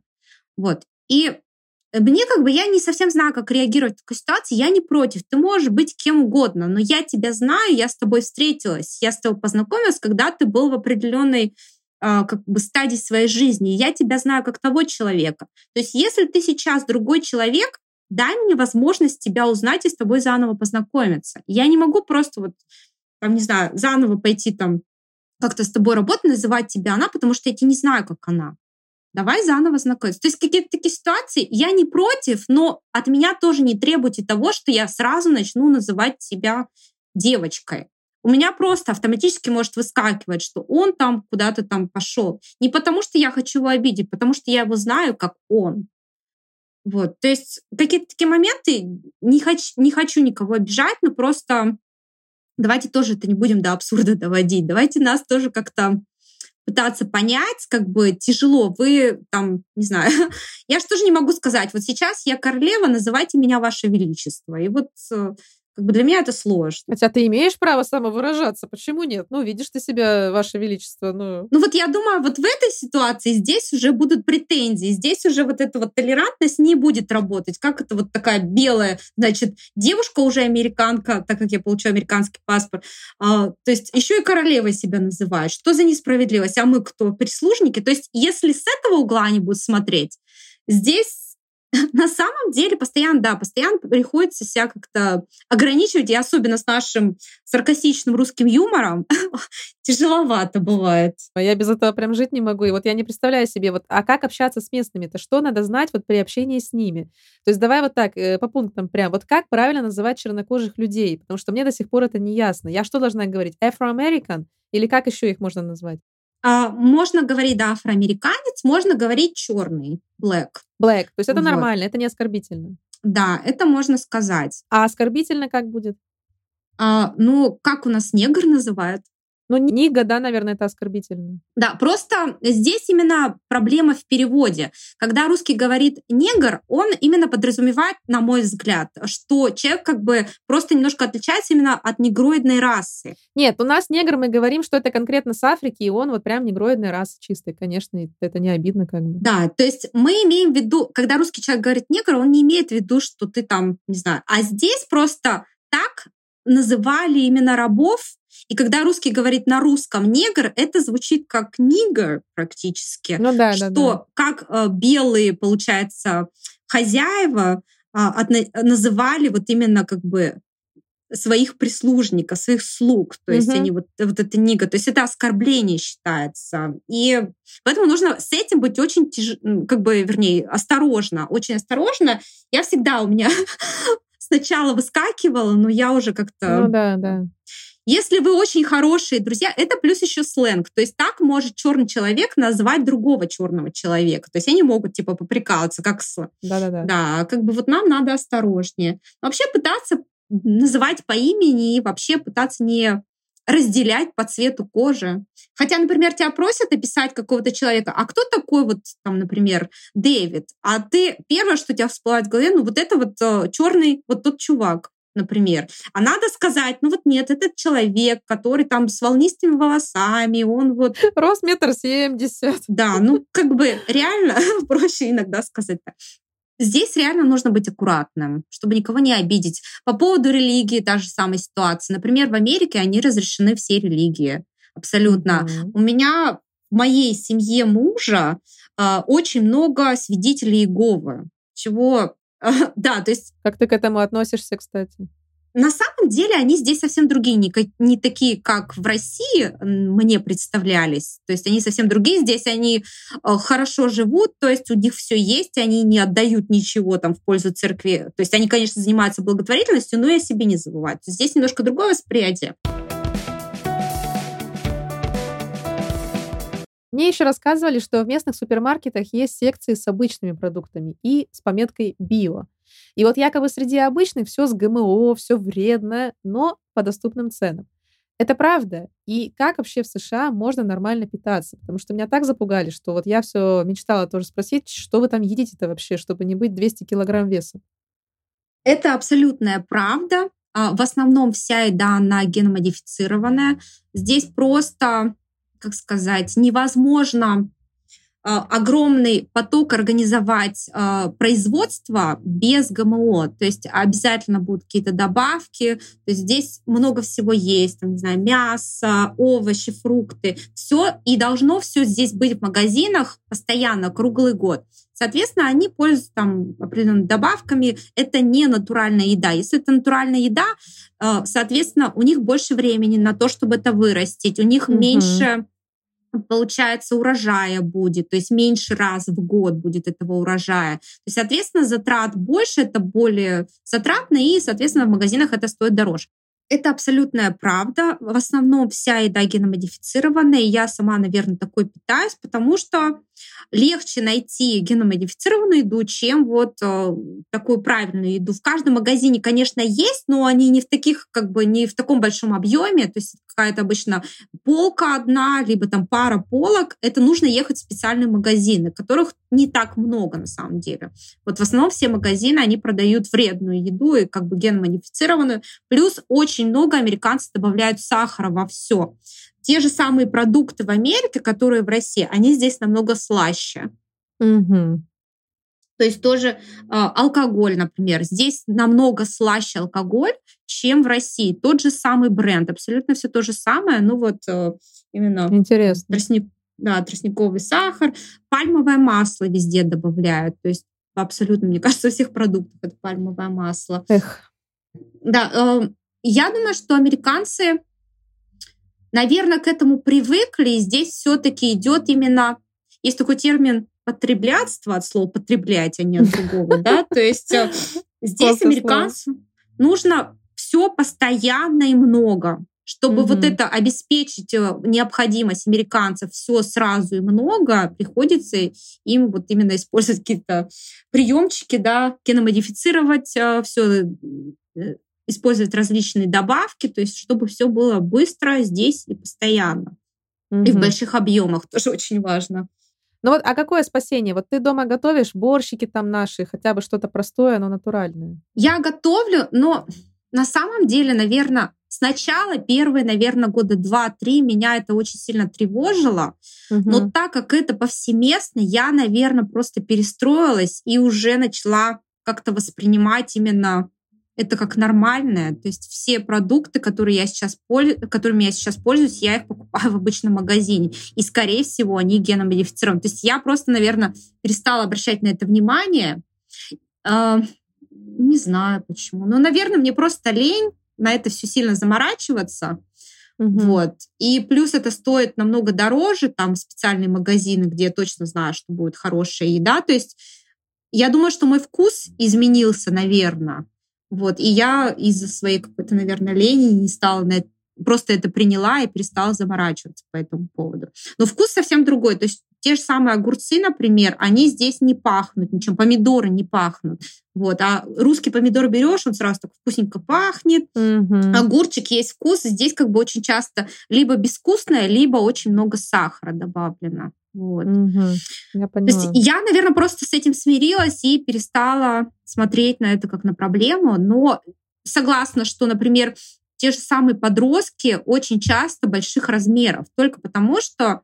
Ну, я не думаю, что потому что они едят геномодифицированную еду, а потому что они едят вот этот junk food. То есть это быстрая еда. То есть все вот эти да. Мгм. да, фастфуд. То есть они та же картошка, не знаю, курица там э, с кучей панировки. То есть они просто такую еду едят в основном. И для родителей это нормально. То есть даже мои друзья русские, которые здесь давно живут, они начинают кормить детей. То есть они уже не готовят там какие-то кашки, э, не знаю, супы для своих детей. Они вот просто насыпали э, хлопьев, э, разогрели какую-то быстро м, пиццу в микроволновке. То есть как-то для них это уже нормально. Видимо, перестраивается все-таки мозг на этот образ жизни, да. И действительно много очень достаточно полных детей. Поняла. Ну, конечно, это трагедия, я думаю, национального масштаба, но, наверное, да, ничего с этим сделать невозможно. Да, здесь это настолько нормально и повседневно, что я просто перестала это замечать, наверное. Так. Поняла тебя, хорошо. А, И последняя тема на сегодня. Давай поговорим немножко про личное. А, Расскажи про своего мужа, каково тебе в этих интернациональных отношениях и как у вас там с джентльменством, потому что наши девушки обычно жалуются вот на отсутствие а, вот такого вот рыцарского поведения, боязнь мужчин дверь открыть, э, у вас там тем более сексизм на сексизме сексизмом погоняет, если все это, всему этому верить, да, на все демонстрации ходить. Вот расскажи, как на самом деле и как у вас. Это на самом деле правда, то, что американцы, они вообще не джентльмены. Вот. И очень редко встречаются такие, когда кто-то уступил место, например, в общественном транспорте или открыл дверь. То есть я всегда на них смотрю, «А, спасибо, неужто нашелся один там из миллиона. Мгм. Вот. Но с моим мужем немножко по-другому, потому что мой муж, он тоже иммигрант. Он переехал в 14 лет из Южной Америки, из страны Суринам Мгм. называется.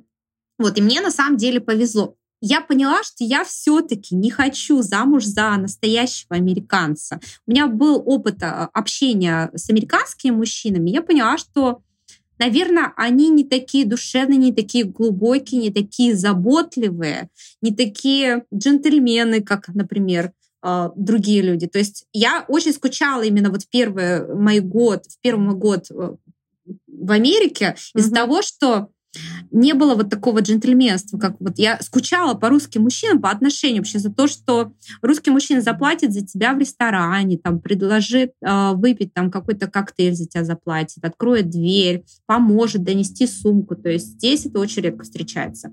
И у меня было, общ- э, да, все-таки я общалась с, с американским мужчиной, я поняла, что нет, это, это вообще не мое. И вот нашла себе тоже иммигранта, с которым мне очень повезло с ним. Ему со мной, наверное, не очень, но мне вот с ним очень повезло. Ой, да ладно, уж скромничать. Да повезло. Наша русская жена, тем более ты с самого начала сказала, что ты за то, чтобы быть русской, от своих корней не отказываться. Мне кажется, ему очень повезло. Я надеюсь, все-таки, да. И э, на самом деле у нас такие достаточно дружеские отношения и партнерские, да, но все равно он не забывает, что он мужчина. То есть для меня, наверное, я не феминистка, еще раз повторяю, и я считаю, Слава что богу. муж все-таки даже, я считаю, что женщины на таких же позициях, как и мужчины, должны зарабатывать столько же денег, но если я с каким-то мужчиной, да, например, с моим мужем, да, Мгм, мой мгм. муж все равно должен быть основным добытчиком, он все равно должен зарабатывать деньги. То есть так как все равно я вижу, что предназначение женщины в итоге это все равно э, завести детей, как-то создать какой-то быт, но все равно продолжать работать, но не сильно на этом заморачиваться, больше заморачиваться на каком-то вот именно в определенный момент своей жизни, да, на том, что можно было воспитать детей и сильно не думать о каких-то материальных проблемах. Поэтому я считаю, что мужчина все-таки должен в какой-то момент взять на себя эту обязанность. Мгм. Вот. Считаю, что мой мужчина, да, должен открывать э, передо мной дверь. Я хочу себя чувствовать девочкой. Для меня это важно. Вот для американок это, наверное, не важно. Ну, по крайней мере, они так говорят. Но, на мой взгляд, им все равно приятно. Но есть, конечно, определенные какие-то личности, которые там ну, сильно заморочиться. Дикие какие-то, да. Да, то есть э, у меня вот это все-таки осталось, что мне нужно именно какое-то, наверное, российское отношение э, к мужчине-женщине, то есть к их ролям. Mm-hmm. Вот. Для меня это важно. И с моим мужем, вот, ну так как он все-таки изначально не американец, я думаю, его семья, э, получается, по своему этническому принадлежности они индусы.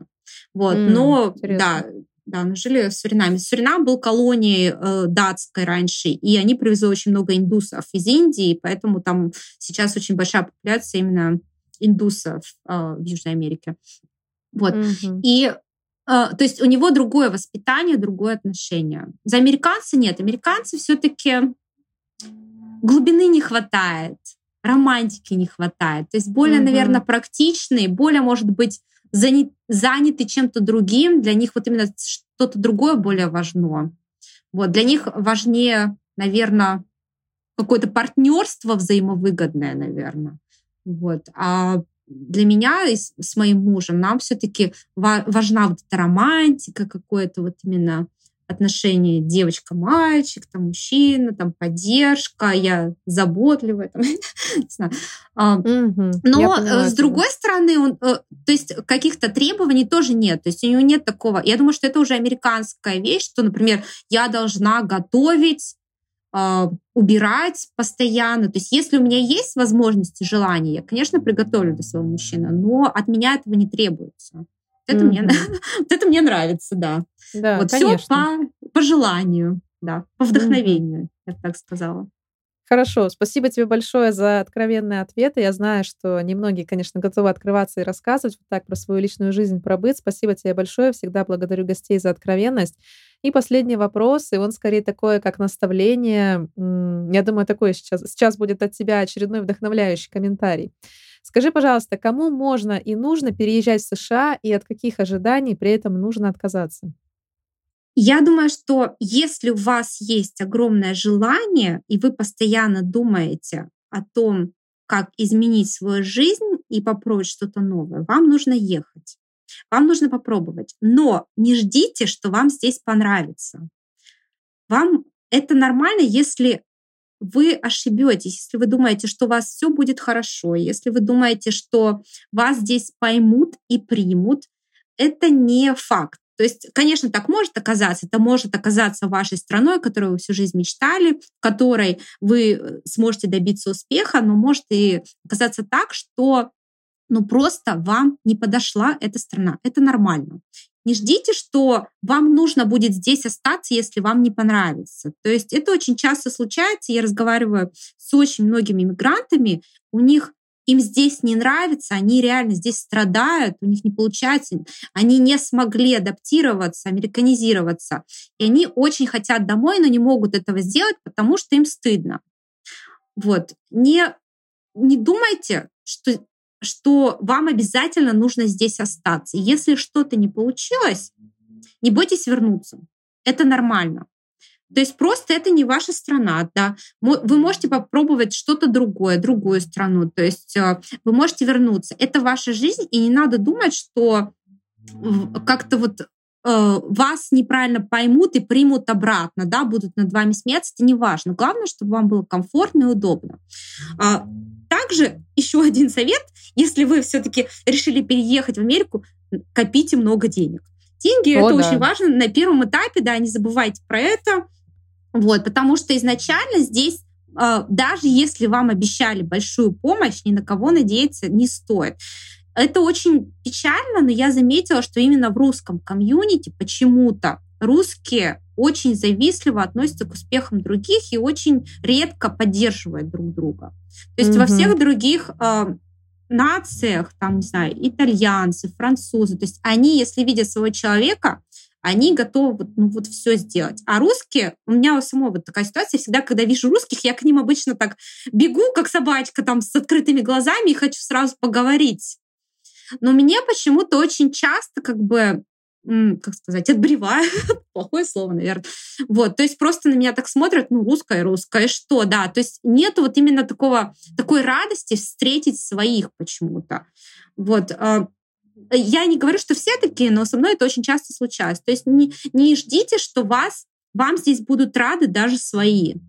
То есть, скорее всего, им было трудно, они там как-то чего-то добивались очень трудно, и почему-то очень редко они хотят вам помочь, чтобы вам было легче, чем им.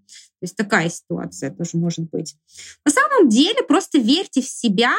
и считаю, что с русскими мозгами, с русскими силами, с русским талантом можно в Америке добиться многого, потому что все-таки я считаю, что и с нашими школами, и с нашей культурой, с нашим воспитанием, с нашими силами и отношением к жизни вот у нас все-таки больше шансов, чем, например, у тех же коренных американцев. Да? У нас на начальном этапе меньше возможностей, но вот все-таки сил у нас больше и способностей, на мой взгляд. То есть верьте в себя, используйте свои силы, возможности, все в ваших руках. Угу. Вот. И не бойтесь вернуться, если вам не понравилось. Это нормально.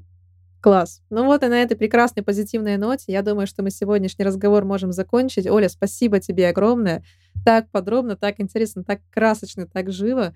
Сегодня ты нам открыла Нью-Йорк. Друзья, принципе, спасибо, что дослушали этот выпуск в целом, но особенно вот Напоминаю, этот регион. что у нашего подкаста Спасибо есть тебе огромное. Мне кажется, интервью получилось очень интересным. И сегодня ты ответила на многие вопросы, которые возникают у большинства, наверное, людей, кто там никогда не был, может быть, хочет переехать, но боится, что-то слышал, но не уверен.